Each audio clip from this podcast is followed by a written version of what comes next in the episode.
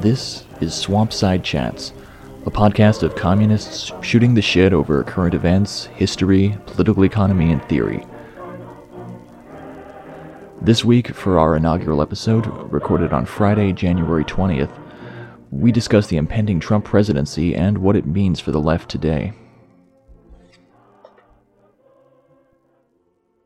I'm Jake. I'm with Communist League Tampa. I post as uh, Jurassic Marks on the website. Uh, joining me tonight is Donald. Hey, this is uh, Donald Parkinson, uh, also from the Communist League of Tampa. Uh, and also joining me is uh, Lexi. Hey, what's up? I'm Lexi from uh, Red Party, juggling my pseudonyms around, trying to figure out what's the best one. I've published on a CLT site before. Okay, so I guess the first thing I want to talk about um, when Trump was elected, it, it kind of like felt like one of those weird moments where like everything kind of goes off script, and it kind of reminded me of like uh, 9/11 in a weird way, where it's like y- there's just this weird, there's this vague, vague sense of like unreality where the thing that was not supposed to happen happens. So I guess the first thing I wanted to start with was uh, what was your just kind of like initial gut reaction to like Trump getting elected? Were you surprised?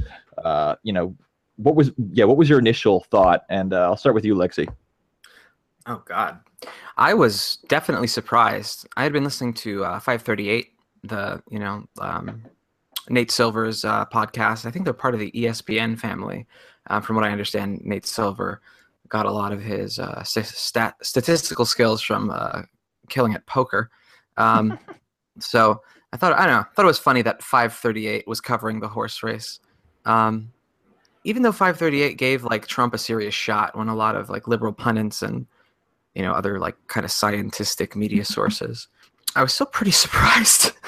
I was still i was still surprised. I i assumed like a lot of people that really wanted hillary to win not just wanted like trump to lose but wanted hillary to win. I uh i, I shared a lot of their assumptions. And i think if you're just doing kind of scientific method and induction kind of approach to political science that a lot of um you know a lot of like college bound like uh, little like Eichmann types are doing, um, then then it, it seemed pretty reasonable to assume that that wasn't what was going to happen. Although months before that, I thought to myself, there is a long run tendency that only the underdog Democrats, when it's an underdog in the primary, uh, tend to win the general election. Establishment Democrats, if, they, if they come to the primary as a as a uh, as an establishment figure, they have a hard time in the general election. That seems to be pretty consistent. Yeah I, Um, I never even thought of that either that's true Um, but yeah, so I mean, I, I had that feeling, you know, during the summer. But by by the time the election rolled around, I had, you know, I was well in line with the, you know, uh, liberal reality, which you know, reality in quotes, I suppose. I was well in line with the idea that, well, I mean, just look at this model. I mean, it's it's it's unlikely, even though unlikely is still a chance. It's just it's still unlikely, and it was unlikely, and it happened though. Yeah. I was just gonna say, like, the uh, the logical positivist side of me is like, Trump's not gonna win. This isn't gonna happen. But it happened, and I was I was honestly like, when I saw how much support he was getting, like how big his rallies were, and I started thinking, yeah, this guy might actually become president. And so I started to mentally prepare myself for that reality, which I'm glad I did. And I was like, all right, so yeah, President Trump is probably going to be a thing.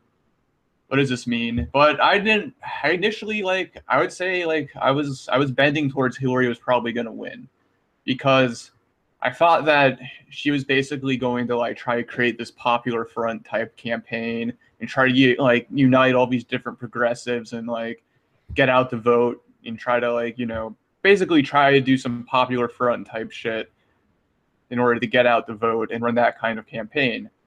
But really, all she did was rely on fear of Trump and celebrity endorsements. And I think a lot of people didn't really realize how horribly Hillary was running her campaign. And so, yeah, it was kind of a feeling of, uh, you know, I was a little surprised, but I kind of had uh, prepared myself for it before. I had a little bit of, um, I'm not gonna lie, like a little bit of feeling of kind of like revenge towards liberals, you know, like because there was just so much like cringy liberalism that like resulted. Absolutely. from Yeah. Trump winning. And Let's like I just like how smug the liberals were, how they just felt like this, you know, was supposed to be theirs, that they were supposed to get what they wanted, and that's how things had to be. Like that smugness was just like me, like I was just fuck you. But at the same time, I was Hillary- like, well, we're gonna have like one of the worst right wing presidents ever at the same time. So, like Hillary it's- it's literally had contradictory like a glass ceiling. Literally, Yeah. Hillary literally had like a glass ceiling of paper mache that was gonna like drop down, and like yeah, it was. It, she was clearly tempting fate. Well, I, I, I yeah, I, I think the point about liberal smugness, I can't believe it's as politically pertinent as it is, um, but it is. Uh, there's a real a channeling of all the class resentment that you know the socialist movement used to wield like it was its bread and butter um, against this uh, what some people call the professional managerial class, the PMC. I I felt like a, a lot of PMC types were the only people really excited about Hillary and not just trying to stave off you know fascism or whatever. And so the the, the smugness associated with PMC types ended up being like incredibly politically toxic. And um, yeah. I Like think that it's interesting, right? Like, There's, did that? well, yeah, there, there's like this really bizarre like jocks versus nerds mentality, like in so many like political people, where you know what I mean, like. Oh yeah. It's like it, maybe it's just like an epiphenomena of like the complete eradication of like class politics or maybe it's like i don't know a weird sociological thing but i don't know what it is but there's this sense among like liberals and democrats like we're the smart ones we're smart Yeah. Like, and that's part of like where I think this whole narrative of like, oh, Trump won because of like a working class revolt. Because liberals think, oh, uh, you know, working people are dumb people and dumb people vote for Trump. So therefore, like, Trump won because of like workers. But like, if you actually look at like the statistics, like most people who make under 50K did not vote for Trump. But like, they kind of did construct this narrative like a Rust Belt revolt from like you know the the working class was like you know truly getting behind. and Trump capitalized on that. And Yeah. So like it's, it's so many liberals were like, oh, you know, all you workers who voted for Trump, you deserve to lose your health care. Just so much liberal smugness. Like I remember reading Lena Dunham's piece on it, and it was just like it was just like, oh, we were supposed to win. This was supposed to be our night, but they took it away from us. And and how could this happen? I just couldn't imagine how this could happen. It's just it's not the way the world is supposed to work. But it's like I, the world doesn't work the way liberals think it works. yeah yeah. Like when i when i first heard like heard the new well like so i was the night before i didn't want to get too sucked into it but i was looking at like the new york times like prediction percentage meter or whatever. And like it, it started going up for trump and then like it just kept going up and up and up and up. And i was like looking into like 4chan because i wanted to watch 4chan go on suicide watch but like they were winning. So like it just got more and more smug so i had to stop looking at it.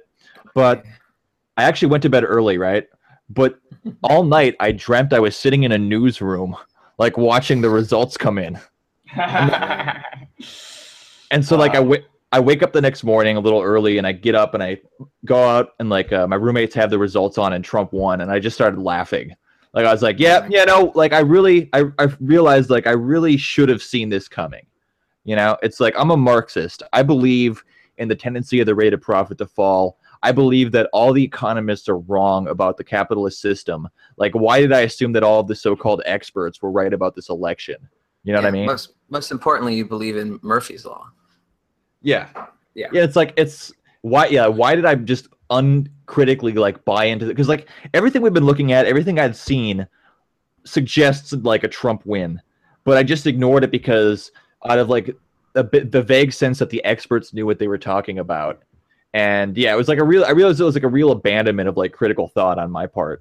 Yeah, but I think what it's kind of done is it's like made a lot of people like sharpen up their critical thought, and I think a lot of people no longer trust the experts, for better or for worse, because a lot of those people are right wingers, and There's been like a general like erosion of uh, trust in institutions, which you know part of what propelled Trump into office in the first place. I mean, Reg- regarding critical thought and uh, and the Democratic Party, uh, I mean, uh, let's let's take it back. Like seven years ago, I, uh, you know, I was like a democratic socialist. I was comfortable being in the Democratic Party before Obama's election, and I listened to a lot of like atheist podcasts, that kind of thing. They hadn't.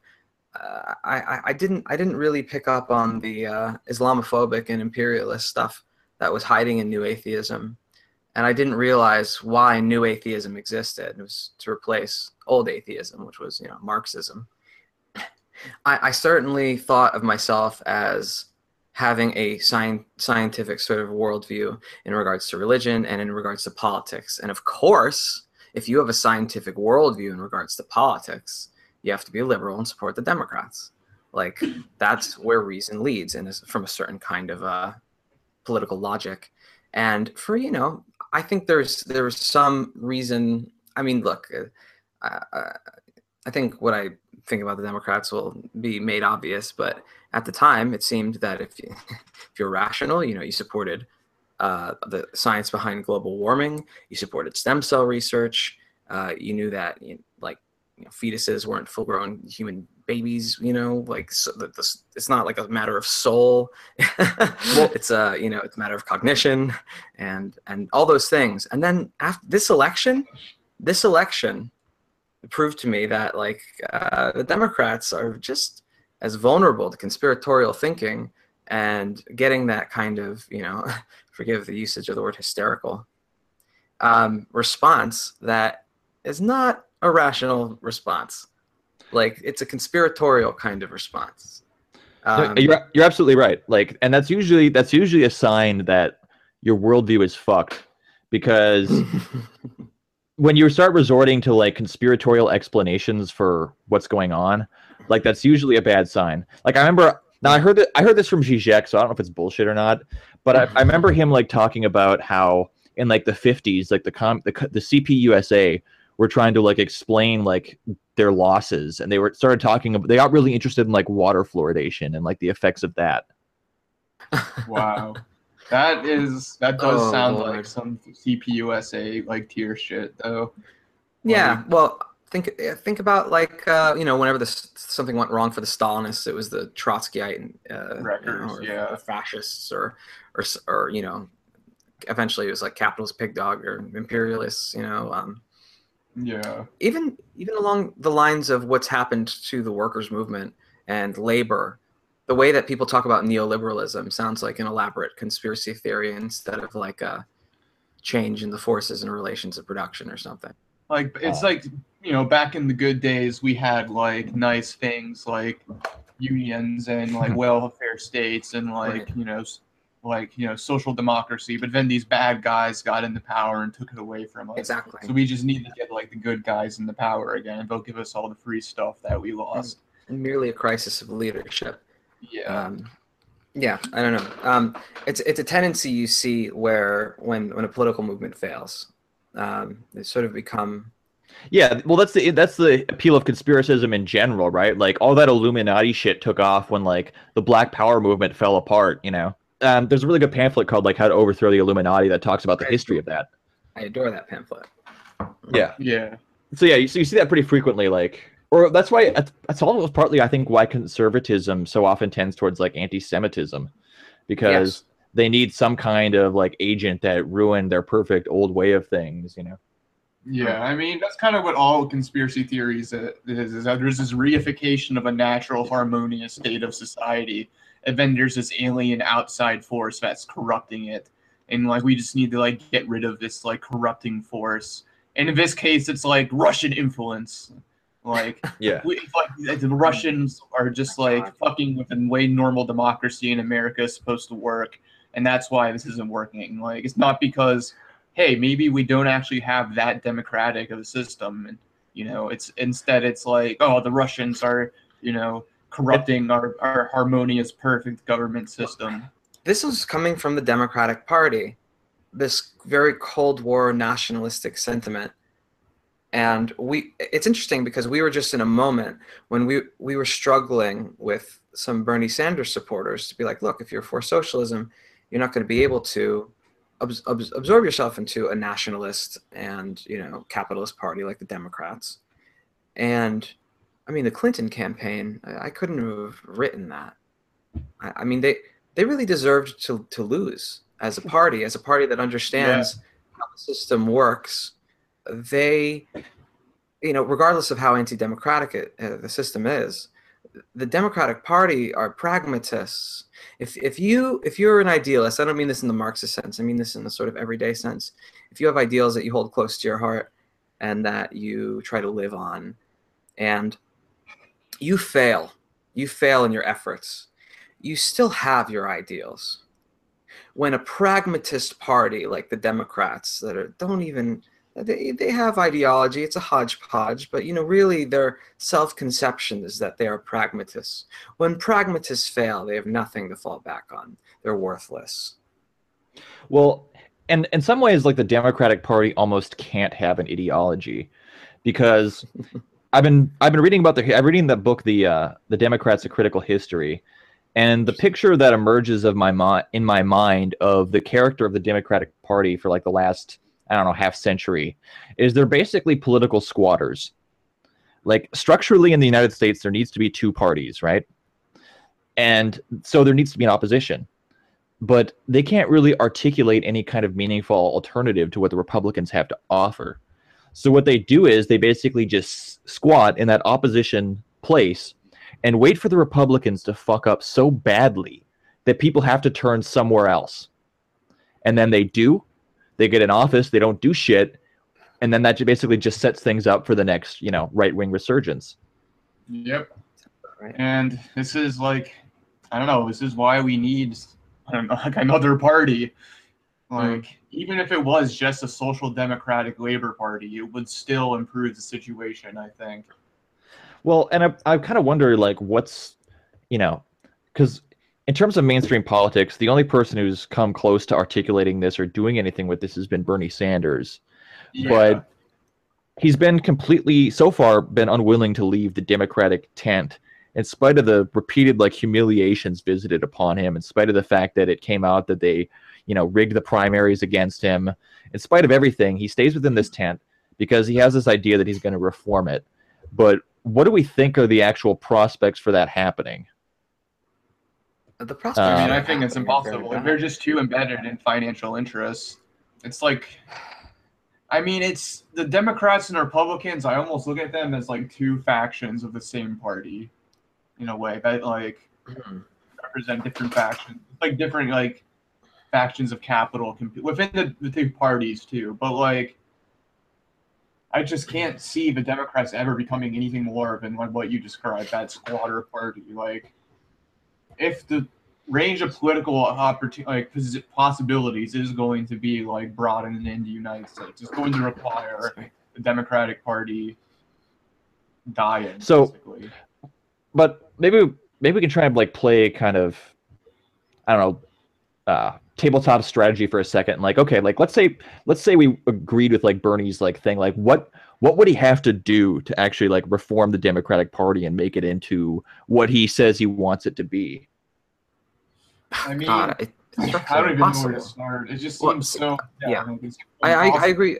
I agree with Donald ahead, so far. It seems structurally impossible, but I, I want to push back on the idea that the Democrats and Republicans are just factions of capital. Obviously, I think it's true, um, but it's important to see how their differences and the dynamism between them create like a sort of you know more or less stable whole over the years. And um, one of the important, interesting things that's happening with the Trump presidency is a shift potentially from neoliberalism to a kind of uh, neoprotectionism or something along these lines.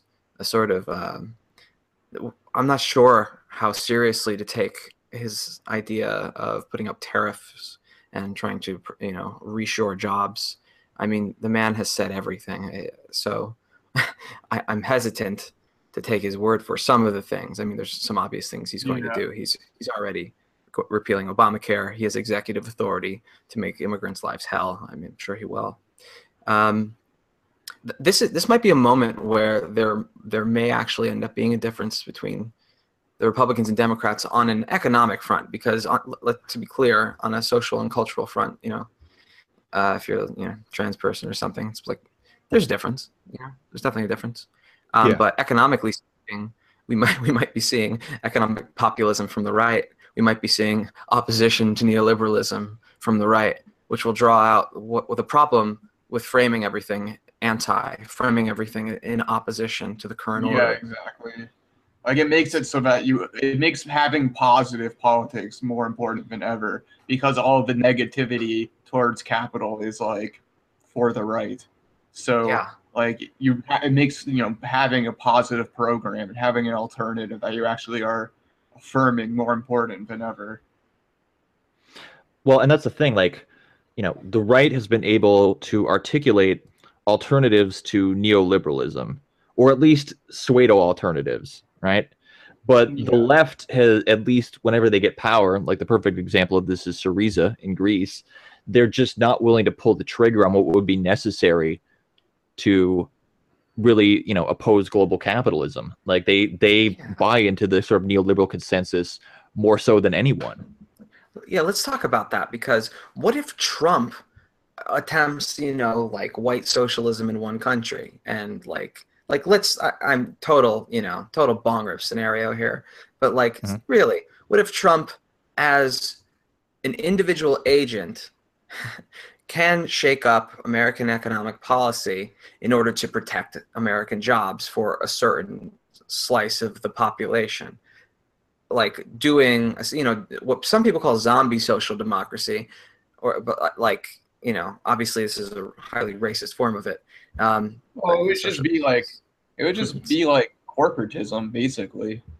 yeah but like what if he does this? This is something that the left thinks is structurally impossible even if they think favorably of social democracy uh, that has that you know weird tension with immigration.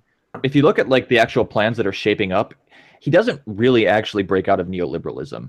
A good deal of his like infrastructure reinvestment is actually just like privatization, Yeah, because maybe- it, it tax cuts it can, yeah, well, it's it consists of basically um, uh, giving out basically taking bids to like repair or build new infrastructure.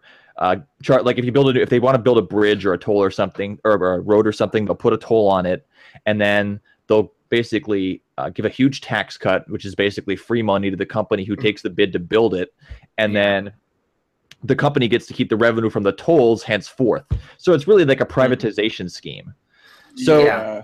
the infrastructural development likely well, the infrastructure, and that's his stated plan. Like, so the infrastructural development that he's talking about isn't like, say, what they're doing in China.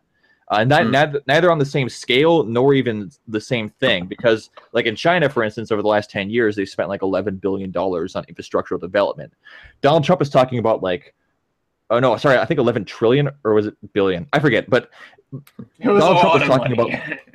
yeah, Donald Trump was talking about like one, like a like a like a tenth of that amount over for the next four years, and it's mainly through these privatization schemes, which is how he says he can keep a balanced budget while doing this. So mm-hmm. the it's like a it's not old school style like Keynesian economic stimulus. no yeah, I think neither- it's almost like a new phase of neoliberalism. Almost like we're seeing like, first of all, it's like a right wing neoliberalism. I think what kind of like what Hillary represented was left neoliberalism, and I think Trump kind of represents like a right wing of it. Even if he kind of like Hmm. built his campaign like as a anti-globalist or whatever, I think once he's in power and once he's making policy, it's going to be like a like a right wing neoliberalism with like you know. know Syriza is left neoliberalism. Like Hillary Clinton is maybe centrist neoliberalism. Yeah, Yeah. yeah, that makes sense. So yeah, I think well, it's it'll be like a like a strengthening of like a right wing faction of neoliberalism. Well, I think I, my concern, I mean, some of it, Mike, the thing that's probably most likely to work and the reason that like the stock markets are spiking right now is the tax cuts, right? Which that can boost, Mm. boost profits in the short term because you're basically giving people free money. But it's not it's not going to guarantee reinvestment in the American economy for a variety of reasons.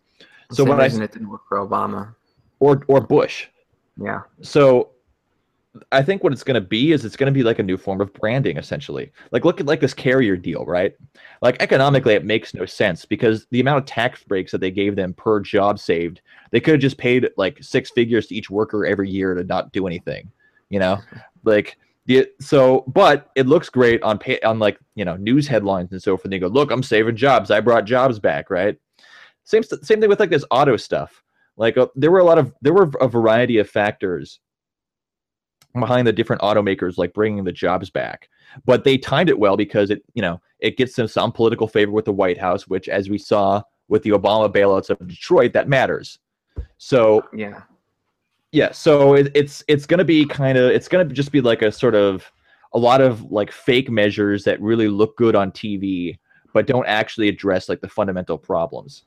Even the Obama uh, interventions into uh, General Motors came with a deep, well, deep restructuring uh, of General Motors' uh, labor uh, relations. Um, I, I Oh, don't have the exact figures on me. I think I think their benefit or their uh, overall, you know, you know, social wage going to them ended up being cut by half, something like this. Um, I'm I'm not exactly sure the figure, but it was an intense restructuring that Yeah. was certainly in line with neoliberalism, despite the fact that this was some, you know, it might be called the government takeover. Yeah, Yeah. like I think what we're, I think like Trump kind of is he was more corporatist at campaigning than he actually like is going to be as a policymaker. It's likely. Yeah, and I think like a lot of people are going to be pissed when they realize like, well, first of all, jobs aren't going to come back like no matter who's president because first of all, like seventy five percent of job loss is due to automation, and then Yeah. the other 25% is you know due to offshoring. But like those dynamics aren't going to go away. You know trump can't make those dynamics go away unless he nationalizes a bunch of stuff and really like makes a radical change in the us economy. And he doesn't Well, he's hmm. not going to do that How seriously do you take his prospect of putting up tariffs to protect American industries? i don't think american industries will want it and i think you'll see capital flight in response to it if he actually does like I don't think he'll actually pull through with it. Like a sixty percent tariff on China, which is like one of the things I've heard him like suggesting. Like I just I, that would be bad for you know the U.S. national capital and for Chinese capital. And it's It is hard to see how he would have the get the political will from you know two parties Yeah. that have been colluding in neoliberalism for how long? every, every like every politician has been promising more jobs, more jobs. Like every campaign, it's like a big competition to see like who is gonna like who can like promise more jobs to come back. Well, and all he has to do in terms of optics is just like tear up NAFTA, flush TPP, and even if the agreement that he makes is shittier, he because it's different, he can argue that's better, right? He go those old agreements they were no good. This agreement it's good because I do good deals and it's good. Yeah, it could be quite And- similar. And I, I think, you know, entertaining the idea that Trump is really just a neoliberal that kind of did an inverted Obama campaign. It, his campaign was vaguely fascist in the way that Obama's campaign was vaguely kind of like, oh, this is Socialist. vaguely socialist. You know, like it, Yeah. Yeah. Because Obama ran as an anti-war, semi-socialist candidate. You know, he kind of was Yeah. a Bernie Sanders type Democrat. As he as they said more and more that he was a socialist, he went up in the polls, and that's why I voted for him. I thought, oh, maybe he was like a Muslim socialist, whatever, you know, like. So yeah, like that was it was like fake socialdem versus like fake fascism, you know.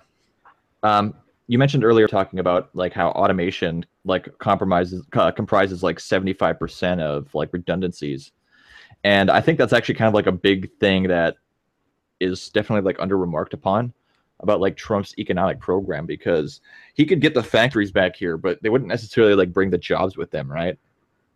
Yeah, And- exactly. Because like the technological level we have.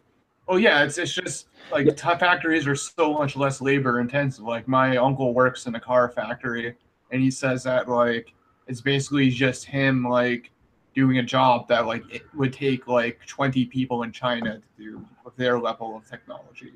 And Yeah. well, I feel like this is kind of where he's most vulnerable, right? Because Trump appealed to like this economic populism, but if like jobs start to come back, uh, in order to keep them from being like automated, he's going to have to drive down wages, and that's something that he's never really like addressed uh, openly within his campaign, like his stance on on wages and so forth. Yeah. So, Mm.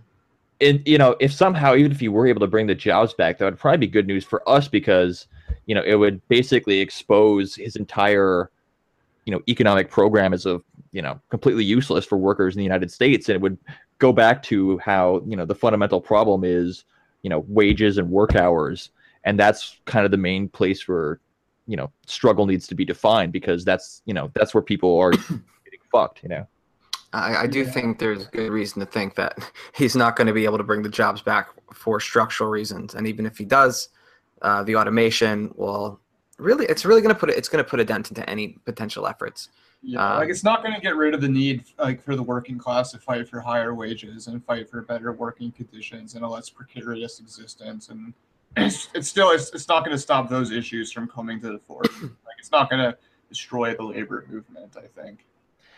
Well, and uh, yeah, because like the for me, like the biggest fear with of Trump is that like his. I think a lot of liberals kind of secretly hold this is that his economic program will actually be successful, and I think it might could could be in terms of juking up profits in the short term, but in terms of actually like repairing the economy or meeting the needs of the people who you know flipped to help get him into office, like it, it just isn't going to work.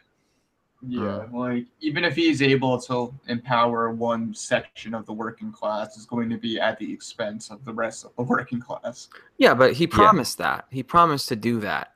Um, so if he if he does accomplish that, uh, then you know he will have fulfilled a campaign promise. Well, he made he made the Axis um like Ameri- the Americans first, right? But that's Yeah. still a pretty big constituency. I mean, he, Yeah, you, yeah, what he, does he he mean by American? though? he definitely like scapegoat immigrants and Uh-huh. you know, but you know, he still I don't think he can even deliver to the constituency that he promised all that shit to.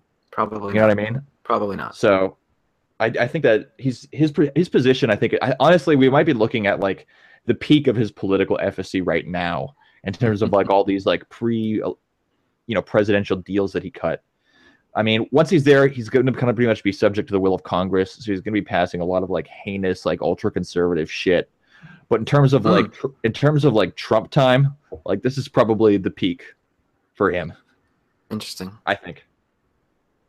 Well, it is his first hundred days, so he's going to have to lay down his vision of America. His- And um, I was listening to fucking Richard Spencer's podcast. Don't ask me why I was listening to it, but he actually said like, yeah, like I'm actually really skeptical about Trump. Like if he doesn't like lay it out in the first 100 days, like he's just gonna be a lame duck president and like another. Well, has like, anybody uh, looked at his actual like plan for the first hundred days? Has anybody looked that over? Yeah, it's honestly like really horrifying, but it's it Yeah. seems like quite unrealistic. horrifying. But what's what's interesting about it is like the first thing is actually like setting term limits on congressmen, Yeah, which I I feel like he could like that's not going to happen. yeah. yeah, yeah. I mean, It's not that's actually probably the most politically progressive thing in his platform. it's the only politically progressive I mean- thing in his platform. yeah, Yeah. But yeah, like it's still so unlikely to happen. Or we're likely to see the wall and see that happen. Like, but do you, uh, yeah, it'll be interesting to see if he actually fights for that or if it's something that you know was I don't know. it was to add to his populist anti-corruption, you know, Yeah, image. Yeah. Um, I think that, yeah, it's so the Republican Party has always done a better job at, you know, being uh, just democratic centralist, you know, like being Yeah. able to, to uh, decide on a program and bind its members, unity and action, bind its members um, to actually acting on the program. I noticed this with a broken heart while dealing with the healthcare debate um, and watching the public option sw- slip away because the Democrats can't handle being held to a program and have every incentive not to, really. Um, I think that's an interesting contrast, but I wonder how far that's going to take Trump because on certain issues, uh, he's going to be able to line up all the Republicans. On other issues, for instance, of um, term limits on Congress, like that's just it's almost unthinkable. Like you'd have to shame his whole party and the whole other party. What's left? it's it's it's interesting because that's one of like the really actually popular things among his base too. So I wonder I wonder if you know they will be as like upset with I guess although liberals I guess weren't that upset when Obama abandoned the public option were they? Like many are still you know decrying like the tragic loss of Obamacare. Uh, so who knows? I, su- I suppose. Uh, Like, okay. 'Cause the lapdogs won't sh- won't shrug that much. Yeah. So, um, do we want to start talking about uh, the inauguration events of today? Did you see the first lady's powder blue suit? What? So Jackie Kennedy. No, all I saw was Richard Spencer getting punched in the face, which was Oh. extremely entertaining. Lovely. I watched his speech, and it was really boring. Yeah. Yeah. We will It was bring just- back our jobs. We will bring back our borders. We will bring back our wealth, and we will bring It, back. it was literally just all of his. It was literally like all of his slogans just kind of strung together, like for 15 minutes. Like it was like the closest thing I've seen politically to like an ACDC concert. It's like I'm just gonna bring out the hits, you know, nothing else. and Get out. yeah, his speech was. It was just he. Uh, you know, he he said "Make America Great Again," as you know, as you would expect him to. It was just so predictable and just. Like I wanted him to just come out there and be like, "Aha, you're all a bunch of cucks. I'm president now. I'm you over, and you don't even realize it." But like, but like, he didn't even do that. Like, he didn't even make a dick joke. Like, Not even one. even, like- Ah, like he could have at least made it funny. Like it could have at least been funny, but no, like we didn't even get that. Well, I did like. I actually did laugh at the part where he was like, "And I want to thank the number one person. I want to thank God." Right? no Like, only, only Trump could like stop and like thank God and just be completely arrogant about it. You know, like he's Wow. like he's like shooting a shout out to like his man or whatever. Like, hey, yeah, you know. He almost. I mean, he almost sounded sarcastic. Yeah, I mean, I wonder how many times be he said the word sarcastic. God. Does he say the word God often in his life? Do you think? Do you think he thinks a lot about He's- God? oh no, he's he's a complete like New York liberal. Like he is. Yeah. It's yeah. It, or it's like it was like the time at like the RNC where he went. um And I'm just glad that I will present the. I will pr- protect the LGBTQ community from hateful religious extremists. You know, like Yeah. it's just it's like the can thing. Like it's basically like Mike Pence like slipped that into his notes and was like, you gotta you gotta short things up, Donald. You gotta you gotta do it. I was gonna say. yeah, But uh, one thing I was watching because I, I also you know I watched some of like Democracy Now's coverage and I watched some random like riot porn on YouTube, and but I, and when I was doing that I found like uh, footage from Bush's inauguration, kind of like a compilation of stuff, and it was pretty much the exact same thing. Like there were literally signs where it was kind of like "Not my president." There was Mm. people, you know, it was the same kind of weather. Uh, people were pissed. Like it was, it was, it was kind of the a exact. black bloc. Uh, I don't know if there was a black bloc. Um, it was rowdy, but I, didn't, I don't. There was. I don't think anybody fucked up a Starbucks, but maybe they did. It wasn't in the compilation. But Yeah. this is, but this the thing is, this is my nightmare because I'm young enough to remember like the the Bush years and to remember John Kerry and the Oh, yeah. anti-war movement and all that shit. And I'm really concerned that we're just gonna live through, you know, another version of that. Yeah, me too. Because I remember, and honestly, like I was radicalized during those years. Like Mhm. it was the anti-war movement that radicalized me. Yeah. But like at the same I- time, like what came of it? Very little came of it. Yeah, Yeah. and it's and I mean I'm because we've been seeing you know at CLT like more people coming to meetings and stuff like that, and it reminds me of what talking to like older activists. You know, they talked about they got the same thing with like the war and like the Bush years. They got like this bump in terms of Mm. participation and membership and so forth, and then as soon as Obama got elected, all that shit went away. I mean, I think we just need to educate people really well when they come to us so they know that like this is not just about Trump. Because we really have to avoid falling into that mentality that this is just about like we're fighting Trump. We're you know we got to can't organize against Trump. We got to say like no, we're not organized against Trump. We're organizing against the capitalist class, and Trump is just who happens to be the leader of the capitalist class right now in America. Right. Well, and I want to think that on some level, at least, there is some kind of memory, like within the left. Like to to me, like Bernie Sanders, you know, and you know, I wrote articles critiquing him, and you know, I got plenty to say about that. But it it does represent some kind of progress in terms of the fact that he didn't completely freak out when people said he was a socialist. You know, he's had good things to say about Scandinavia. You know, he was talking about single payer health care and he was serious about it. And the enthusiasm for that, I think, is a definite improvement on Obama and certainly an improvement on the Clinton years and John Kerry and all that shit politically.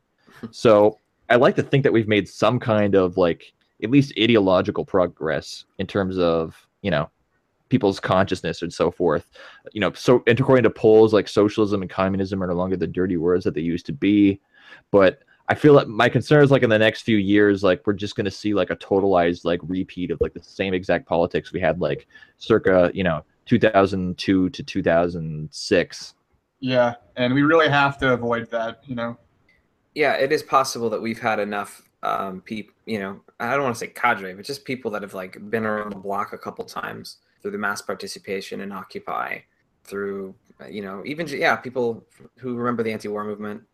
I mean, I remember the anti-war movement. I wasn't involved in it, but I fucking remember it. It was depressing.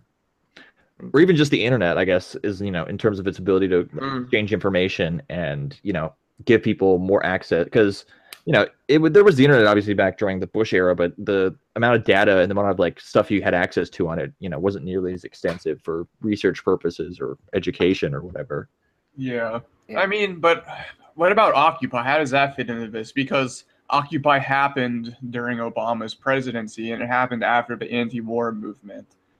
Mm-hmm. And well, in some ways, was, like Occupy. It, it, it, kind of was an improvement over what happened before as well, if you think about it, yeah. like in relative terms.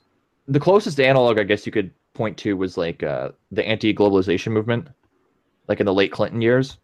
Yeah. Because that was a, that was a you know again under like a democratic presidency and that was you know had some like at least nominally anti-capitalist elements i think occupy was a subtle improvement on that but there were a lot of like in a lot of ways occupy was like the last stand of the anti-globalization movement. Um, like all the people who were out for that old stuff came back for for occupy. Yeah. Honestly uh, what i started feeling during occupy is that perhaps this is sort of the the, the beginning of like the exposure of kind of ultra left and like maybe like some post left ideas in, in, a way and sort of the end as well. Like this is sort of a an attempted implementation and a fragmentation of a kind of decentralized non-hierarchical no leaders no program you know kind of uh yeah. non-politic that honestly like the new you know it, it was, was kind of like shot. what it was kind of what communizers want. It was almost like communization, like attempted in practice. Uh, well, in at Occupy Oakland, I mean, and and uh, Occupy UC Davis, which I was. You mean the Oakland Commune? I'm just kidding. Yeah, I, I mean, yo, yo, if you think the Oakland Commune isn't serious, you should have seen the Davis Commune. Okay, like, like Davis. If you walk into Davis, it looks like I don't know. I'm from Connecticut. It looks like like Connecticut with you know farms and shit. Like, and you, people were trying to incorporate like you know smashy smashy like vaguely communizer inspired like reading endnotes but thinking Tiqqun god damn that shit was confusing. Yeah. I remember I, back in the occupy days i met jake because we were both into the situationists. Mm. yeah. oh yeah. yeah. If we think um, back to the situationists although I, yeah. Like what I do I do have this like recurrent nightmare that like uh, this stuff is cyclical too because I've noticed this with like identity politics as well. Um, because I hmm. remember like late in the Clinton years too, like that was like that was the, the other big wave of like political correctness. So it's almost like when leftists dis- discover that having like Democrats in power doesn't get them shit, rather than confront it directly, they kind of retreat into like personal and like cultural concerns and try to like you know change the consciousness of people without like affecting like the material base of society yeah i mean there has been progress with that over time because we're obviously further along in, in political correctness and identity politics than we were in like the late 90s but obama. I'm concerned that like in, in terms of like a more direct political level like we're almost like living through like these cycles. Well obama proved to a lot of people that having a black leader doesn't necessarily mean black people are going to be all right and but Clinton was a black point. president too. He went on Arsenio Hall and played the saxophone. I mean, yeah, yeah, it's as okay, black as it gets. Morrison. I bet you Toni Morrison pressed the shit out of that. Um, yeah, Bill Super Predator Clinton. Uh, anyway, Yeah, um, yeah, yeah. anyway, like, but no, seriously, um, Black Lives Matter happened under a black president, and that that shows a kind of fragmentation that a Marxist could recognize from from you know a- any instance in history where a political movement will fragment along class lines to a certain degree, but also in a funny way. It's almost like the history of the workers' movement when you s- started to see things fracture along racial lines. It's a sort of the an inverted version of this. Like you, you, Barack Obama achieved the highest office in the world, more or less, and you can't get much higher than that. And the majority of black people are still in the same goddamn situation. They're worse actually in pretty much every economic indicator. Yeah, and the Republicans obviously use that to try to, you know, be like, oh well, if we were, you know, cutting all that welfare, things would be better. Well, yeah, I mean, uh, also, I, I just want to point out that you know people use uh, fragment fragmentation and like class division within the black community to mm, justify being racist. No, you know, it's, it's and to excuse white su- white supremacy is from being like the main thing antagonizing uh, black people in a, in a racial way. Like it's not like simply internal oppression, obviously. No, Obama just makes this an an important thing for for people to talk and think about and it might not be happening publicly because people i don't know a lot, a lot of people for good reasons don't want to talk smack about obama in public but they're having those conversations behind closed doors with people they trust um, and unfortunately if we had a, a woman president you know maybe that maybe that conversation could have been had again uh, wi- within a fem- feminist context but you're going to have people pulling for the woman president that's going to make it all better for for a while now. Yeah, that's. I almost like that's almost why I sort of wanted Hillary to win, just so we could finally like put neoliberal feminism like to the grave. that's being too optimistic because Of course. you was you know people you would think that like black like you know the kind of black democratic managerial like reformist politics would die after Obama, but it's obviously not dead. So, Hence the anti-fascist front, right? To- yeah, To, pa- panic you out of a, a rational decision, like yeah. Well, the idea that there is an Antifa in the United States is kind of like, just ridiculous. Like, what's uh, defined as Antifa is just simply like random mobs of students. That, well, I, I didn't even mean like, literally like an, an, Antifa as in terms of the groups, but I just mean that all the rhetoric is you know 1930s popular front rhetoric. Um, Yeah. Like everybody sounds like the CPUSA's party line right now. You know, we we need a, a popular front against the fascist hard right. Like Yeah. Yeah, that's what I that's what I mean by saying like we can't fall into this anti-Trump like mentality. Like we have Yeah. to we can't just be like organizing against Trump, you know. We can't yeah, just yeah. fall Obviously into we're- that because The- yeah. The Obviously, the obviously we're against Trump, but that's really not the point. We're for something more importantly. yeah. Well, and that's what that's what's so ridiculous about like this air quotes the resistance, like Mm. because like the problem with resistance is that it doesn't pose an alternative. It's just literally resistance. Now that makes sense when you know, let's say your country's occupied by Nazi Germany, and you can't have open politics because they'll take you out in the street and shoot you in the head, right? But Yeah. we're not in that moment. Things aren't that bad. We can stop and think. We can openly debate. We can have a conversation. So just acting like being the resistance is good enough or an adequate or even repro- appropriate response to Donald Trump is just delusional thinking and completely counterproductive to any kind of developing any kind of real response to the situation that got us here. I mean, Yeah, but this is a, going to be a moment of pretty large popularization, uh, uh, mobilization, pretty large mobilization of people that probably wouldn't normally go out to a protest. And not that going to a protest is necessarily constructive, but the fact that people are even going through the motions is an important step. Um, there's going to be more people mobilized about this just because of the kind of culture war, um, you know, polarized kind of fragmentation element and like how many people are like so militantly against Trump despite the fact I mean they're not you know they're doing I don't know they're not doing the kind of analysis that we take seriously but they're getting out there um, and in a kind of like incremental you know Bernie Sanders way I mean I think people being upset about Trump is a potential thing that could walk them towards a broader, more systemic analysis. But that wouldn't mean us pandering to being anti-Trump. Yeah, I mean they'll be mobilized, but mobilized to do what? You know, to vote for the Democrats. Yeah, I mean, years. well, we have to because the thing is, like, people are going to have to fight for higher wages and things like that. There's going to be political struggles that arise out of this. Like, the police are going to become more brutal. Like, there's going to be a lot of stuff like there's going to be a lot of stuff to resist that Trump is going to do. We need to relate to these things in a way that directs them as a struggle against the capitalist system and not a struggle just against Trump. But you know, you can't you can't bring a knife to a gunfight, right? Trump has like all like capital has all these political forms and organizations that it can use to get what it wants. Uh, the proletariat right now doesn't have them. They or if they do, they're not small enough to really meet on like the stage of history in any kind of like meaningful confrontation. so yeah, if yeah. if we want to if we want to fight, we need to build we need to forge the weapon to actually fight and win.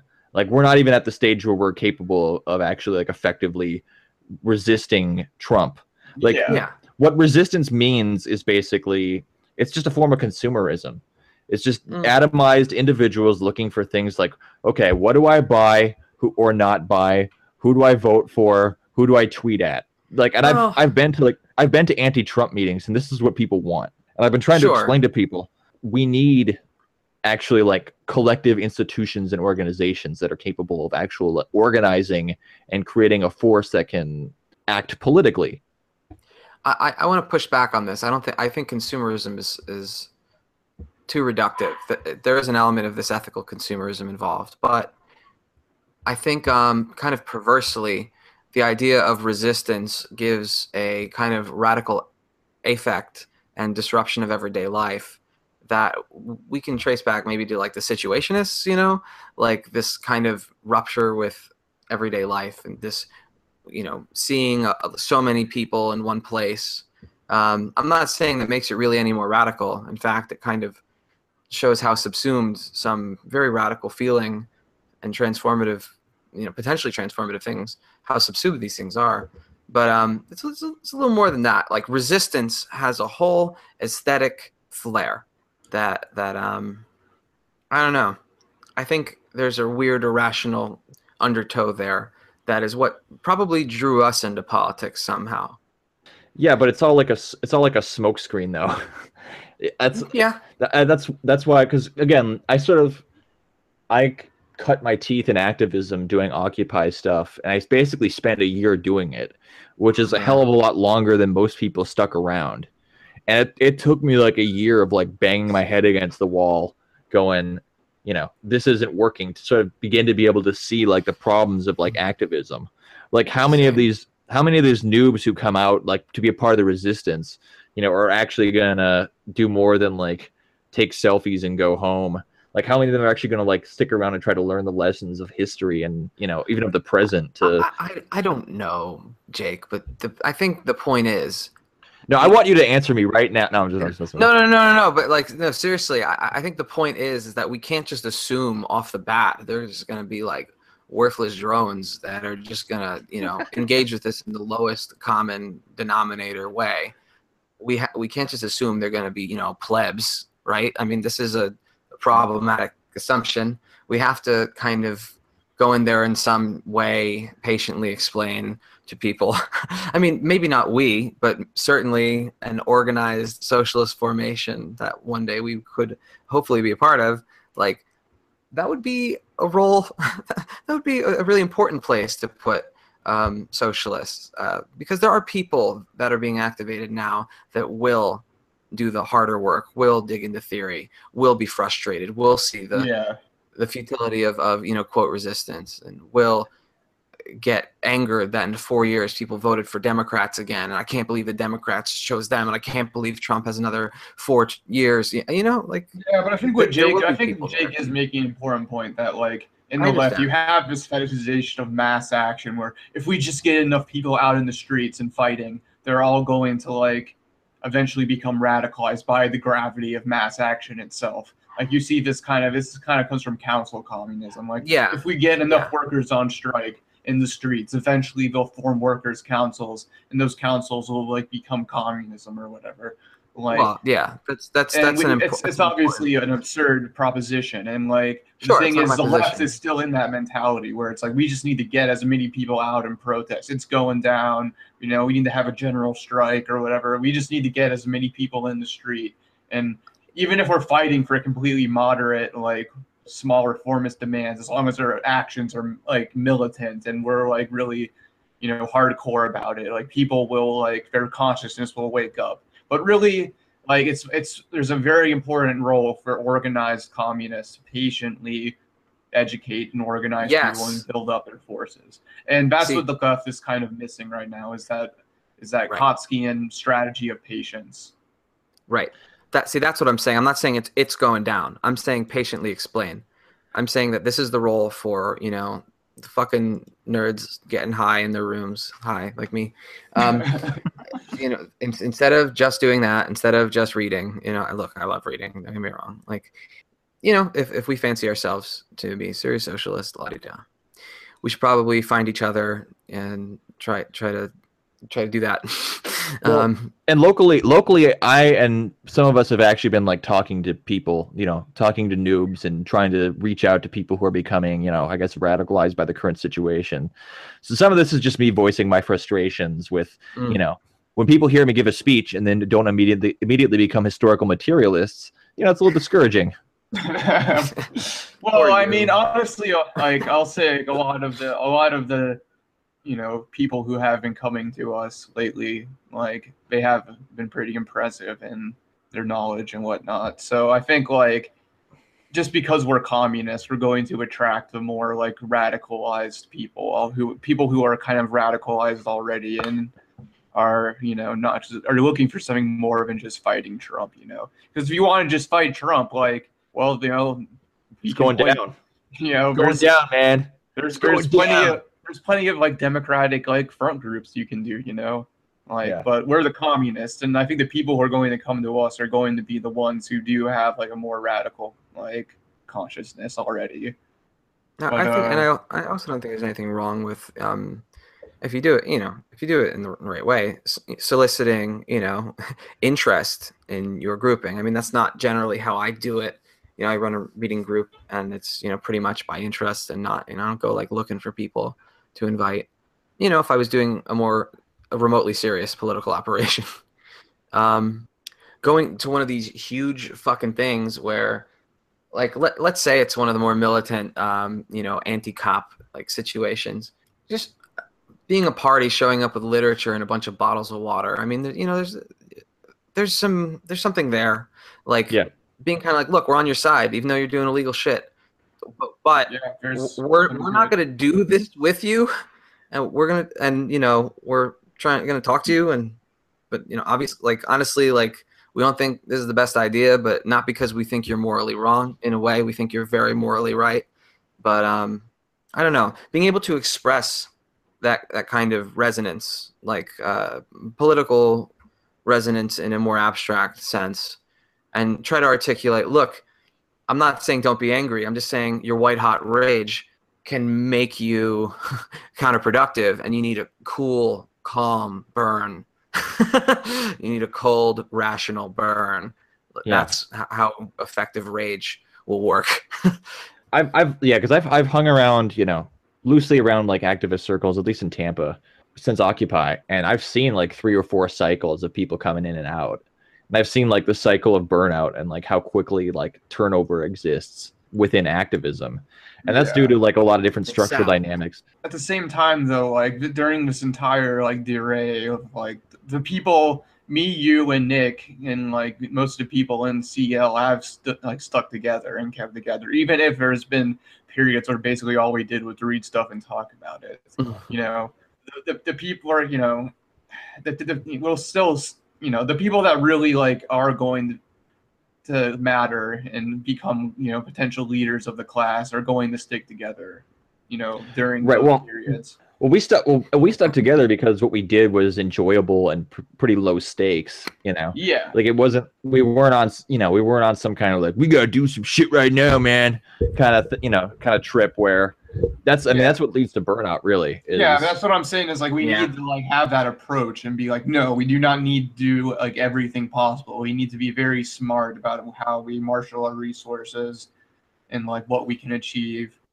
So and that doesn't mean so, we don't have to do nothing. We can still do things in the meantime, but like, you know, sometimes the best thing to do is to simply retreat and develop yourself and you know build yourself. Yeah.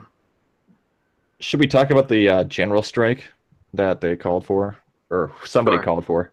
Yeah, that was I don't know. That like just pissed me off.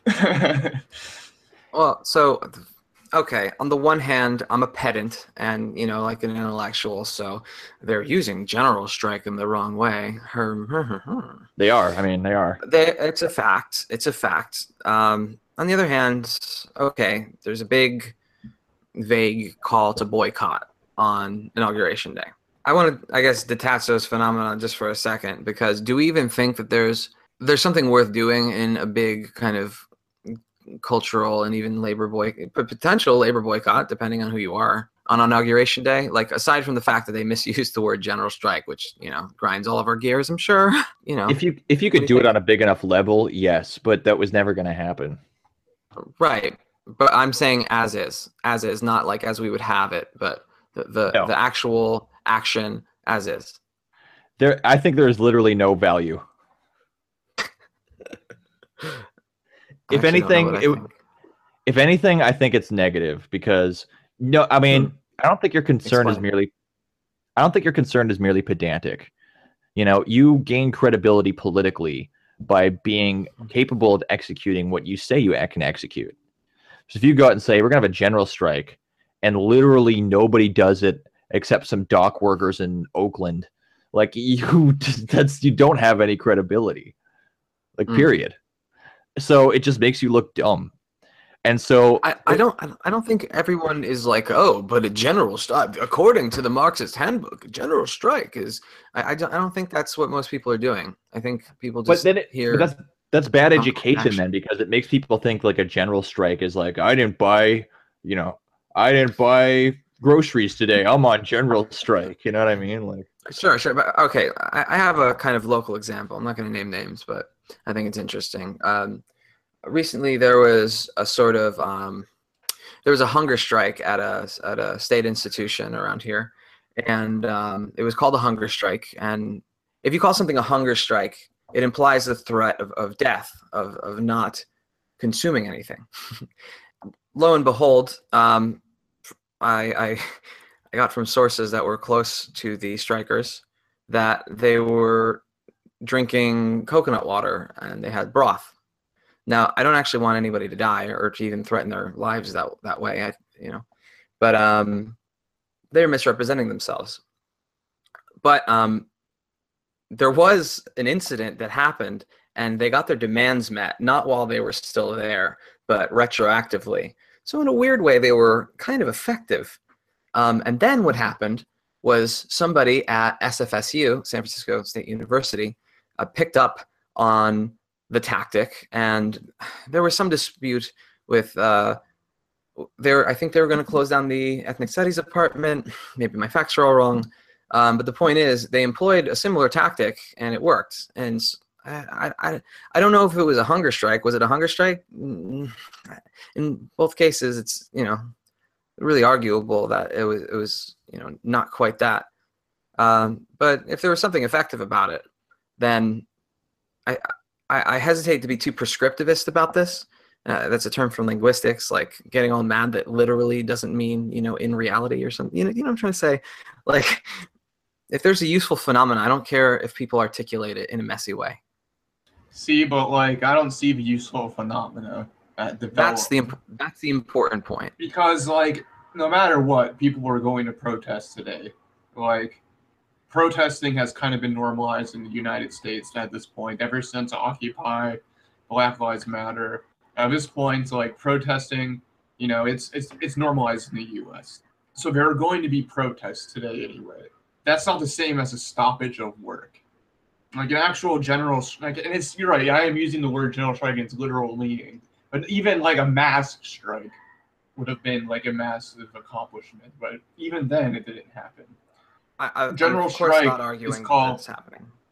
Yeah, but it's just like when you know that it can't happen, but you call for it anyway, out of hopes that like spontaneity will like fill in the blanks for you.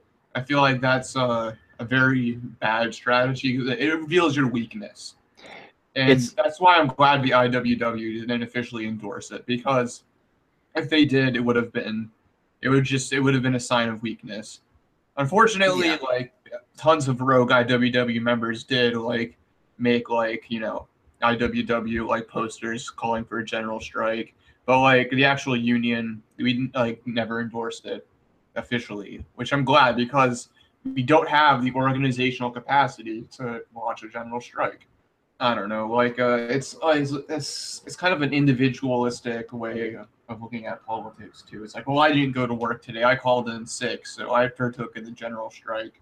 It takes out like the whole process of like association and collective action that like makes the general strike a meaningful thing. Of Like- course. I don't know. I I I don't want to get too hung up on that because I feel like I mean, I understand why a union like the IWW that participated in real ass general strikes, I mean, you know, at least the by name, right? Uh, by organization, whatever. Um, why they wouldn't want to endorse uh, this fake general strike. Um, and partially because it's irresponsibly named. But I mean, the, the, the tactic is ineffective on its own. I think the highly perverse thing about calling it a strike is where is what you're kind of saying, Donald, is that it's a highly atomized, individualized thing. Um, but you know, like on on the other hand, atomized, individualized action is kind of where people are right now. I guess that's this thing that really makes it absurd to call it a strike. Is that it's it's not like people are organized and together. But And I, I just think that points to the problem of the age so I would well. like It's always like, oh, something bad happened. Like we're gonna call for a general strike, and then like a bunch of leftists get really excited, and nothing happens because it's just an empty call for direct action. Yeah. I remember I remember like a I don't know, I guess it was maybe December. I was like sitting in a sort of tr- Trump speak out and I was listening to like all the ideas that people were putting forward and it was like a lot of like individualistic stuff like that. And like in my head like I just started to hear like the Adam Curtis like voiceover going and the activists turn to individual solutions unable to organize in a collective way due to, you know, blah blah blah blah blah. And like I you know, like just like Adam Curtis is like whole because like I watched hyper hypernormalization shortly after it came out, and so like his whole critique of like you know atomized like sort of individualism as being like a sort of impediment to any kind of real political efficacy, especially for the left, is really in my head and kind of bothering me like in a big way. I- I just Yeah. sort of feel like it's like I don't know. It's like blaming someone for being a millennial. Kind of not your fault. That's like all that's available to you. Like this is I, I when I look at like one of those rational choice squares, a lot of a lot of Marxists hate the rational choice squares because you know oh it, it reifies the bourgeois individual. When I look at the rational choice squares, I say to myself, this is how people think today. People like a lot of times people do feel like that they're completely alone and all they have are incentives. Like, I mean, it's not how Hmm. all people think, honestly. Um, but I don't know. I think it's useful to kind of be like, there, this is our starting point. We live in a pretty like Yeah. atomized place. And I think what we can do is we can point to collective action when it works. We can fight for collective action as a solution to problems and support people in collective action, which is kind of what we've been trying to do with Food Not Bombs lately in Tampa. Mm. But there's there's there's still you know it's it's there's going to be a large hurdle of kind of atomized liberal individualism to come over. And in a way like I don't know, Herbert Marcuse talks about this like in a way like For example, if you want to do something as simple as starting a union, you have to kind of hurdle that individual rational choice and have some kind of greater cause that inspires you to do it. Like something spirit that, of cooperation. Yeah, there's, there has to be a greater like yeah exactly a greater spirit of cooperation or almost like a greater ideal that makes you transcend like this kind of homo economicus mindset of oh well how can I just get mine as fast as possible now. I don't think anyone really knows the secret to how that mindset is like created, but I think it's an important part of it. Yeah, um, it's an important part of a radical politics. Well, it's kind of making a wager. A book that I really like um, is is that touches on this subject. Is it's you know, it's kind of like a left sociobiology. It's a strange book. It's by two ex Marxist economists, uh, Samuel Bowles and Herbert Gintis. I think they uh, run uh, the Union for Radical Political Economy. Um, or they run. I think they're like the I don't know. One of them's like the president of it. I, I, I don't know. Um, they wrote a book called A Cooperative Species, and the whole thing was an attempt to explain, um, basically, explain altruism in a non-reducible way. Like you know, there is like reciprocal, like self-interest, but that doesn't count as altruism, and there's still altruism in, in the human species. And we have a, it's it's it's very interesting because these are two analytical analytical Marxists that fell off the wagon. you know, they're not Marxists anymore, and and but they're still they still have that Marxian spirit and like mining yeah. it, like an empirical and rationalistic anthropology to try to get at the cooperative spirit of humanity. I mean, despite the fact that they think that you know people are quite capable of being extremely cruel, and and you know, and all all the other standard stuff. Their their model is pretty is, is pretty interesting, pretty good. What what they theorize is that there's um people hate free riders. People hate the idea that that someone is not giving back. That, that you, everyone's giving, you're giving, I'm giving, but this person's they're not giving and they're getting. You know, like people don't like this. People across cultures don't like this. Like Yeah, that sounds intuitively correct. Like um and and so the way that people wield something like xenophobia like is i think it does tap at a, a hook in human nature i know that sounds very bourgeois but i, I think I, I do think that that's, this is true i think this yeah. is what was good about the old socialist politic that was like these these capitalists they're you know they're there's something wrong with what they're doing like even yeah. even though there's a tendency to personalize it making it about the people person you know like there's still something important about that. A lot of academics like to recall Carl Schmitt, but Carl Schmitt was just developing points uh, by Lenin and removing the humanist horizon.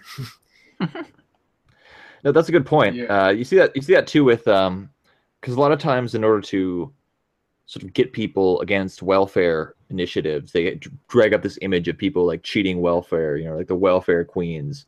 Welfare uh, queens. Yeah, and that's that's kind of what's necessary in order to convince people that you know assistance has to be reduced in some way. My, my, my uncle thinks that like illegal immigrants can just get every kind of state service. Yeah. That there is. Like they don't even he doesn't even really know.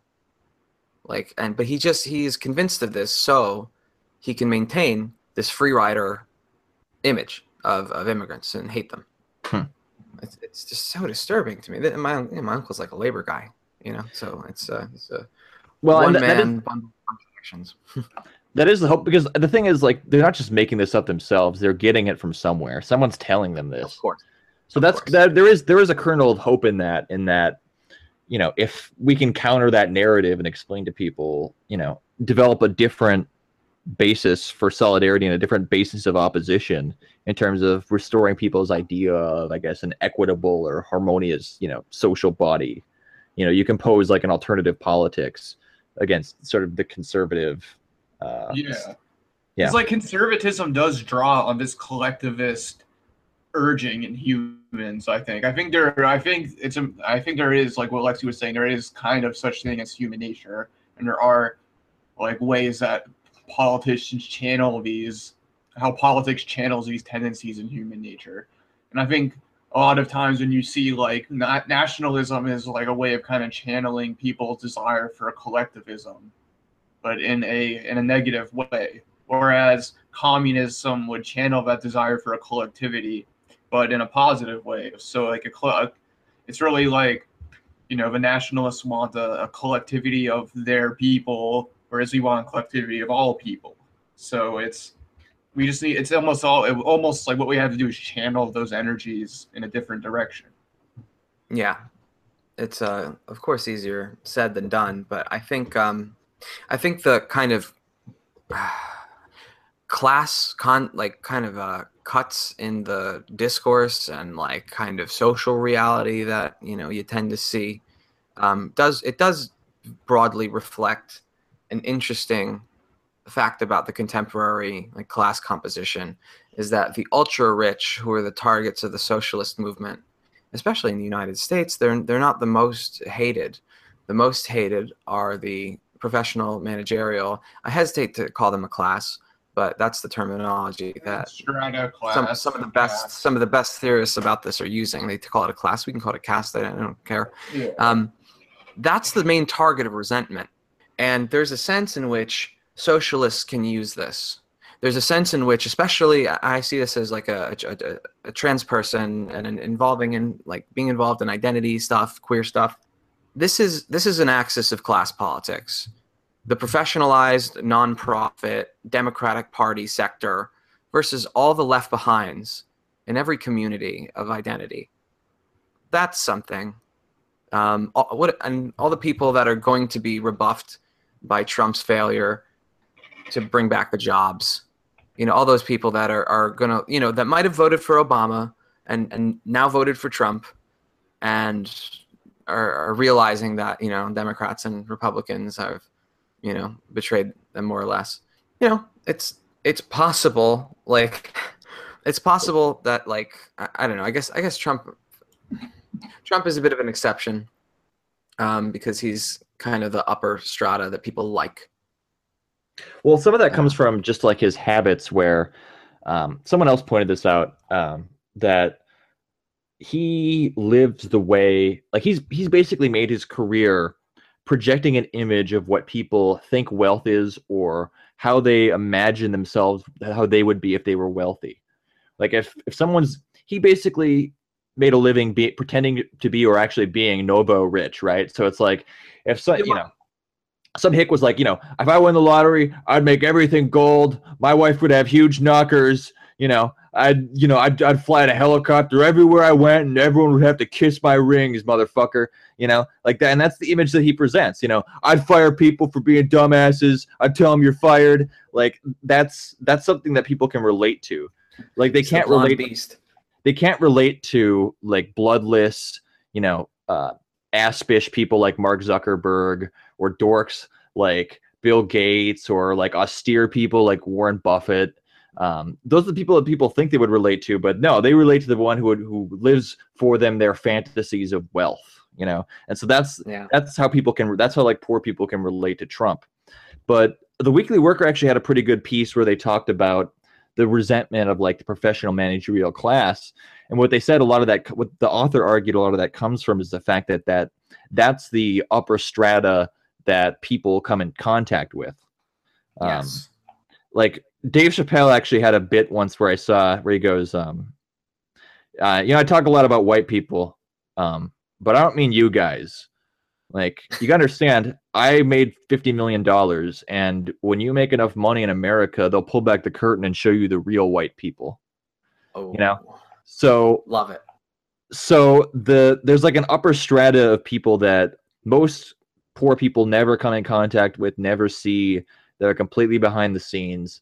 And so, yeah, they're not going to be able to present those people because they can't really even conceptualize who those people are, you know, in their in their minds, um, or they, they they don't feel it in like a gut way. Whereas, you know, you've had to deal with some asshole lawyer, you've had to deal with some apple polishing douchebag in your class, you had to deal with like the petty social climbers at your church who are always outwardly the nicest people, but behind the scenes are just the most bitchy, uh, throat cutting, backstabbing assholes in the whole town, right?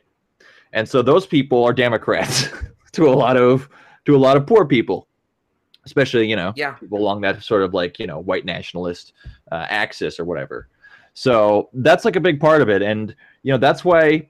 And the thing is, sort of like what you alluded to, those are the those are the kind of people that hijack social movements because Yeah. they eradicate them of class because ultimately they see social movements as ways for them to uh, advance themselves in their professional careers by opening things up to diversity and making more opportunities for people like themselves, not actually like raising the living standards of like oppressed peoples uh, as a whole. Right? That's like a cyc- cyclical problem. Like I was I was watching Democracy Now today and I saw a um, they went and interviewed Black Lives Matter, and one of them was talking about how you know white allies need to understand that they need to subordinate themselves to black leadership you know if they're going to help us in the struggle. And while that's certainly true i'm pretty confident that the people who will end up being leaders in those struggles will not be from like the black lower class. It'll be sort of petty bourgeois and upwardly mobile strata. And that's where the real problem is going to come it's not going to come from like white people taking over black lives matter. It's going to come from the interclass problems within the black movement that's going to and you can see it already with stuff like this whole safety pin box and you know just the kind of general political inertia or aimlessness that black lives matter has taken. Yeah. Uh, kind of how the people that, you know, you really hate are not, you know, some financier up in a, in a New York City building, but like your boss at work, like, or Right. a social servant who um takes your tries to take your kids away or whatever. You really like are directly oppressed by the managerial aspect of the cap of capitalism. If you're a worker more on a daily basis, like it's your asshole boss. It's not necessarily like you're not getting like you know fucked over as directly by like some financier in New York City. It's and that's where a lot of the resentment goes towards is you know those prof- professional strata right and Strata's I a good mean- word. you can see that in anarchism too. A lot of anarchist politics is just, you know, how do we manage society without, you know, we have self management without having this managerial caste. right And I think there is a, a certain there is a there's a need to have experts, but the way they monopolize political control over movements is a very big problem.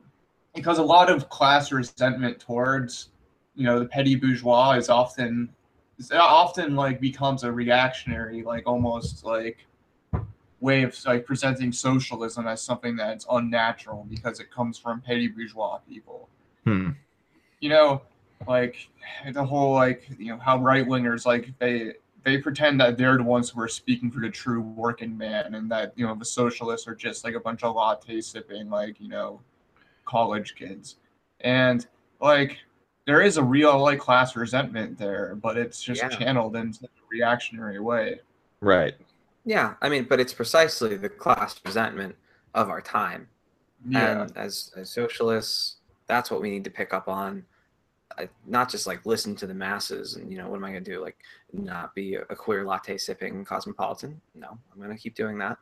Um, but, but well and you know, pro- pros drink lattes too everyone drinks lattes now it's everybody not fucking a, drinks lattes. Yeah, no, no, so yeah, there's that- no such thing as a a- pearl culture too. That's another like myth that they try to Yeah. conquer. Yes, the, there's the culture of capital. Like that's what there is, Yeah. and that and that's that's our great myth. That's our social fabric. That's our religion. That's our you know, uh, it's it's a very strange condition to be in, and it's I think it's like a philosophically kind of important one. It signals the end of history in a way, and a kind of universal something breaking out. But it's it's not great like it doesn't live up to its potential and you know i think a lot of god a lot, a lot of people like you know especially like white leftists that i've seen are, are really looking for some kind of organic like tradition to be a part of. And that's that's what that's so frightening. That's the you know that's on the one hand you know that's probably why i'm doing like talmudic you know kind of research on you know the commentary or the commentaries of capital or something like that. On the other hand this is also why people turn towards some kind of weird you know white like uh, racialism or kind of in, indigenism, uh, which as perverse as it is to talk about white indigenism in the United States. I think you know what I mean. Like, well, I mean, there's people have always said like we got to protect us us natives against the Irish, you know. So yeah, there's there's been so white nativism, white nativism for sure. I mean, nativism, yeah, it's it's, it's a fraught term, but you know, it's nominally speaking, it does identify what I'm talking about. Yeah, I wonder what are the pros because for me, you know, I subscribe to the tendency of the rate of profit to fall theory. I think that's what's underpinning a lot of what's been happening, especially since you know the Great Recession and the crisis in 07, 08. Um, I don't think that whoever's president is going to fix these problems, and I think that something's going to hit probably within the next administ- the next uh, presidential term. So, and that's partly why I didn't support Sanders because if he had won, he would have been blamed for whatever happened. Yeah, undoubtedly. So, I, can we talk about like suppose there was like a major financial crisis during a Trump administration? what would be the political fallout from that and would there be any way that we could somehow capitalize on that to advance a communist politics i guess like i was saying earlier we're just going to have to show how trump can't live up to his economic promises to the working class. And i think you know the the fact that economic crisis is probably going to happen during his presidency will just make that all the much easier to make our case on a empirical grounds. Do you have anything, Lexi, or? On uh, Trump and the and the crisis to come? Um, yeah, I I um I also find the um, uh, tendential fall in the rate of profit uh, idea plausible. It, it, does, I don't know, it does have some explanatory value. Uh, a lot of the, I don't know, I I, I drove I drove for uh, one of these cab app kind of things for a while, and um, I talked to a lot of people downtown uh, doing finance and uh, consulting, financial analysis. And I'm guessing most of them weren't Marxists. Um, and they all seemed to think that the tech bubble in San Francisco was totally unsustainable and were destined for another dot com crash. I, I find that plausible. Um, there's a, there's yeah. a sense. I, I don't want to say that there is, you know, there's the real economy, and then there's all these fake number games. Because let's be real, the, some of these fake number games are intrinsic to capitalism. Like it's kind of what it's all about. But you you can't float an economy on startups forever. That's sort of like a lot of the excess capital that comes out of finance is you know floods uh, tech. I mean vice versa, really. Dialectical yeah. introduction. But yeah, there's it's incredibly likely that there's going to be some kind of economic crisis, if not in four years, in the next eight years. I mean, just I don't even feel like I'm making a prediction. Just sort of seems seems to be tight as roll in, tight roll out kind of thing. Mm-hmm. Yeah, um, it's it seems to be accepted by mainstream bourgeois economists that we're going to face a, a crisis. And yeah. So that's kind of if like Marxists are always saying there's going to be a crisis because we know there's always going to be a crisis there seems to be a lot of you know knowledge on the streets that there's going to be a crisis soon in, in the markets yeah I, I, there's an old joke you know marxists have predicted uh, like 10 of the last five crises like or crises um, but yeah no I, I think it's very plausible we're heading for another crisis and so a trump administration will probably bear the fallout just by guilt by association and will that open up an opportunity for the left? Of course it will. Can the left capitalize on it? Depends heavily on how independent it can get in the next four years. Um, if we can't break from simple, vulgar anti Trumpism, um, then we're going to have a problem. Um, we're going to have a problem for all the same reasons that the left has for the whole time. It'll be the Bernie Sanders problem again um, feeding all that energy to the anti-war movement's problem again.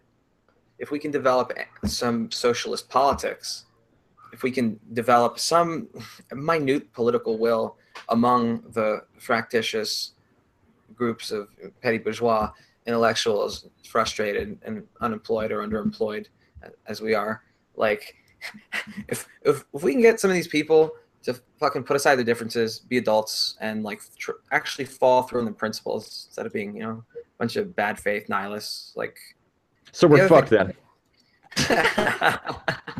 well, all I can say is that um, the hard right is already out organizing us, and um, I don't know. I wouldn't trust the left to run a lemonade stand, as it said, but Yeah. I do think that some more serious agency will start to set will start to be set in motion now that the, at least the rhetoric has gotten so extreme. People, oh, Yeah. oh, people are going to die. Oh, I know people are going to die. Like just the way people talk about this. Oh, it's fascism. Will we will we recognize fascism when if it comes? Because we use the word fascism so much, I'm not sure. But the point is, like, um, the point is that more serious elements are, are bound to emerge. There are adults out there. There are people that are thinking about this, that are concerned about Yeah. this, that are willing to collaborate, that are willing to go against national consensus, that are willing to embrace ideas that are against the national history. I mean, look at the National think- Policy Institute. the Nazis. The Nazis. Yeah, Like, how I think un-American that can you get? possible. Like, I think it's possible that you know we'll be able to get enough people to put aside you know the narcissism of small differences to actually unite and move beyond sectarianism. It's just that a lot of the leftist culture in the United States is just so deeply sectarian.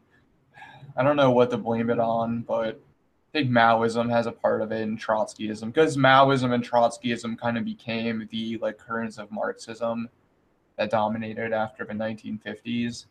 And like both of these currents have this obsession with like purifying the rings through splitting. Mm. I think that's part of the problem. But the on the other end, like I think the reason splits happen sometimes they are legitimate reasons and sometimes groups like are not willing to work together because their politics are just that different and a split is actually good for the group because it allows you know it allows the group to actually work in a less impeded way if that makes sense. Like it actually But like how- let's say like you have a you know a split of a group that refuses to work with u- unions and refuses to you know take part in political struggles or whatever and they have a very sectarian attitude towards you know politics and they don't part you know they're not willing to go to these anti-trump talks and talk to people. They're not willing to actually reach out to people but they have a very sectarian attitude where they kind of snuff the rest of the left. That hurts a, a group and so splitting from that can be good. But on the other end like i can't think of like splitting being a good thing as far as building movements goes. Well, yeah, I, I just have to wonder how many of these splits that are on so-called ideological grounds, how many of these groups end up working together on common projects afterwards? That's probably pretty pretty low. Not not a lot because most of these splits aren't really ideologically motivated, as you already mentioned. The narcissism of small differences. It's no nowhere more important than the left, and I don't know. Looking at the history of the German left, like in a way, it's kind of like I don't know, boils my blood a little bit that people couldn't get it together. Um, it's it's for understandable historical reasons, of course, um, but yeah, we have we have a choice. We can learn from history or not. History rhymes. I, I don't know. I don't think that means that you know we, we're getting the FEMA camps or something. as as now, now it's a left wing idea to say that there's going to be concentration camps, right? Like the FEMA camps. It The used to FEMA be the right wing that believed in FEMA camps, and now it's like the left wing that thinks that the concentration camps are coming. That's a good point. Like Yeah, Speaking of left wing fear mongering, I think we should talk about Russia uh, ah, because that's that's been a, a big a big uh, liberal obsession with this whole Trump uh, phenomena. it's incredible. No, yeah, it's, it's, um, it's it's it's really like I noticed this before the Russia thing became really pronounced, but like like the anti-Trump demonstrations were almost like competing the like with who could be the real American nationalist. So like, oh, Trump thinks he was all about it, love- loves America, but we're the real nationalists. We actually are America. You And saw so- the DNC, too. like the yeah, DNC, America is already great. Was their slogan? Ugh. Or, and you it was it was basically it, it was basically a Republican convention from like 2000, you know, 2008. You know what I mean?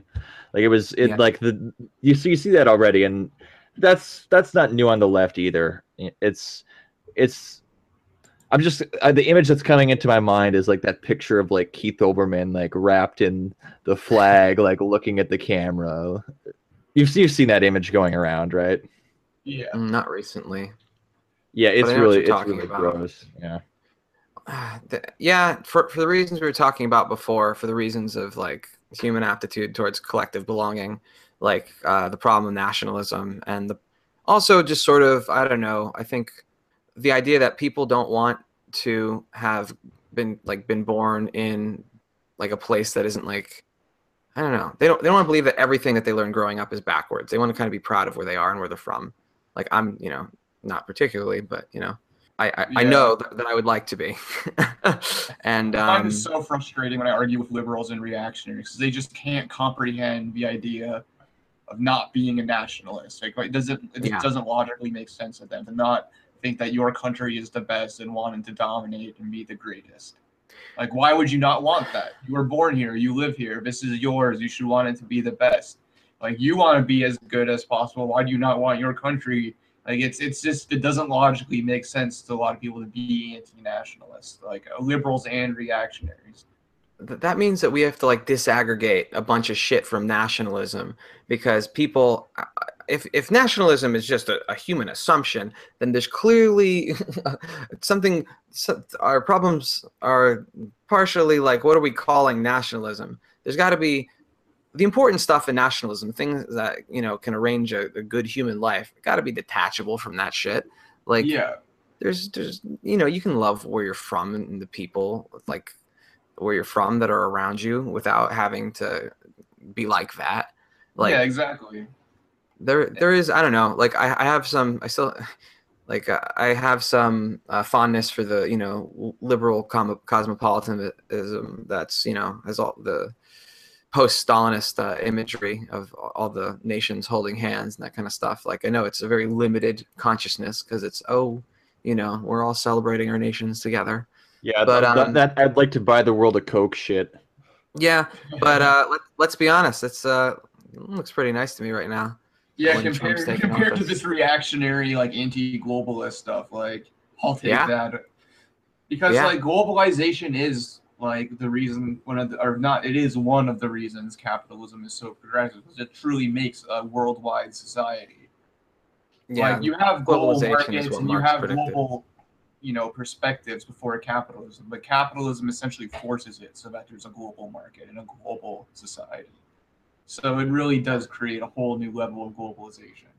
Right. And like it's just so much of what's hated about Trump is his overly nationalistic rhetoric.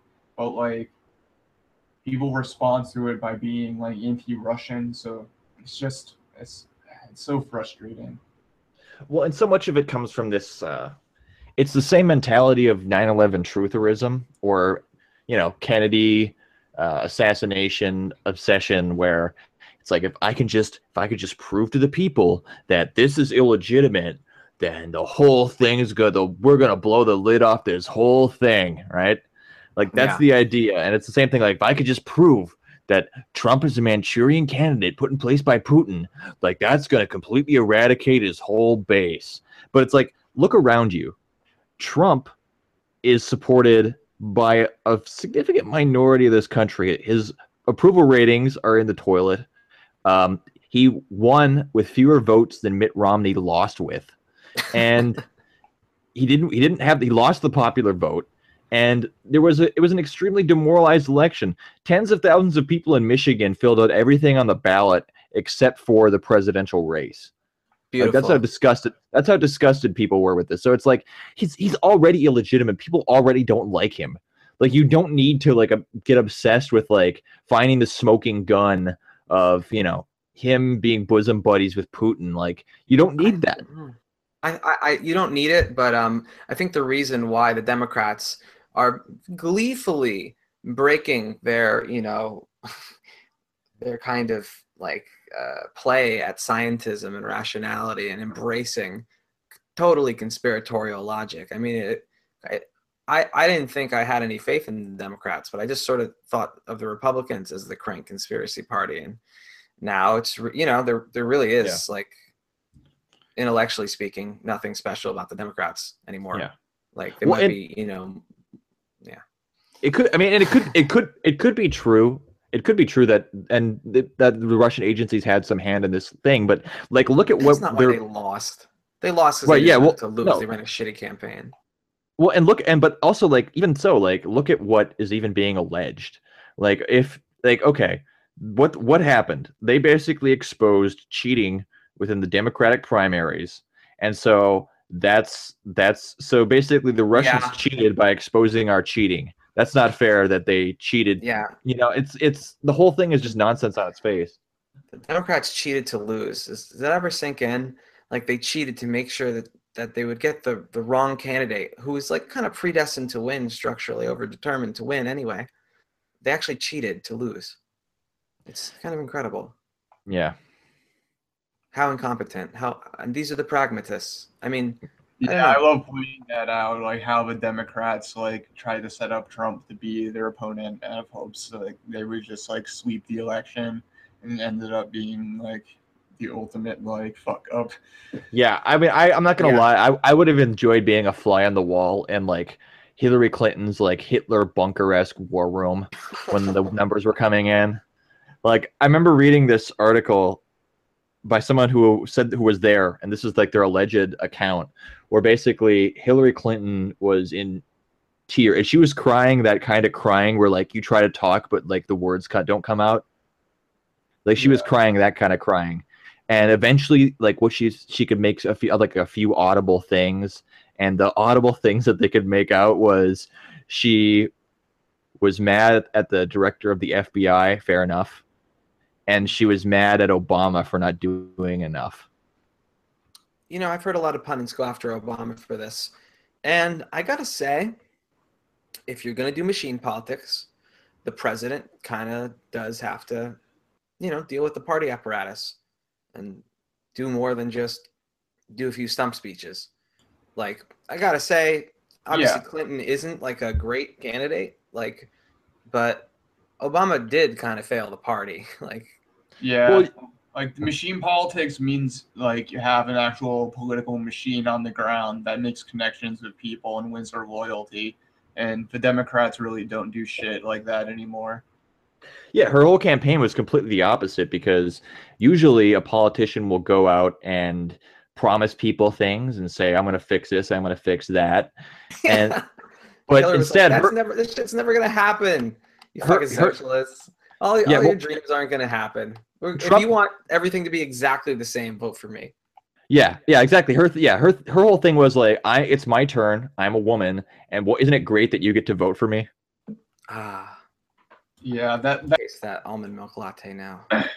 this that fucking arrogance is why I just felt that sense of like, fuck you when Trump won, because it was less just like, yeah, you know, you're wrong, but at the same time, like, to, And, and, and where's she been since? You know, like if if people really believe that there was like that the Russians hacked the election somehow, and and instituted like some kind of Manchurian candidate situation, why aren't they? Why aren't they? Where's Clinton? Like, where is she? She's Where's she been? out of the public eye because she is not going to be like a public figure, really. Like, Yeah, well, she does. She doesn't really believe it because if that was if if she thought that she had like the barest sliver of a chance of still winning, she would be all over it. yeah, but would've she- she is nowhere to- she- she's not that she- stupid. She knows it's bullshit. Yeah. I mean, I'm sure a lot of party operatives know it's bullshit. But, you know, party's a party.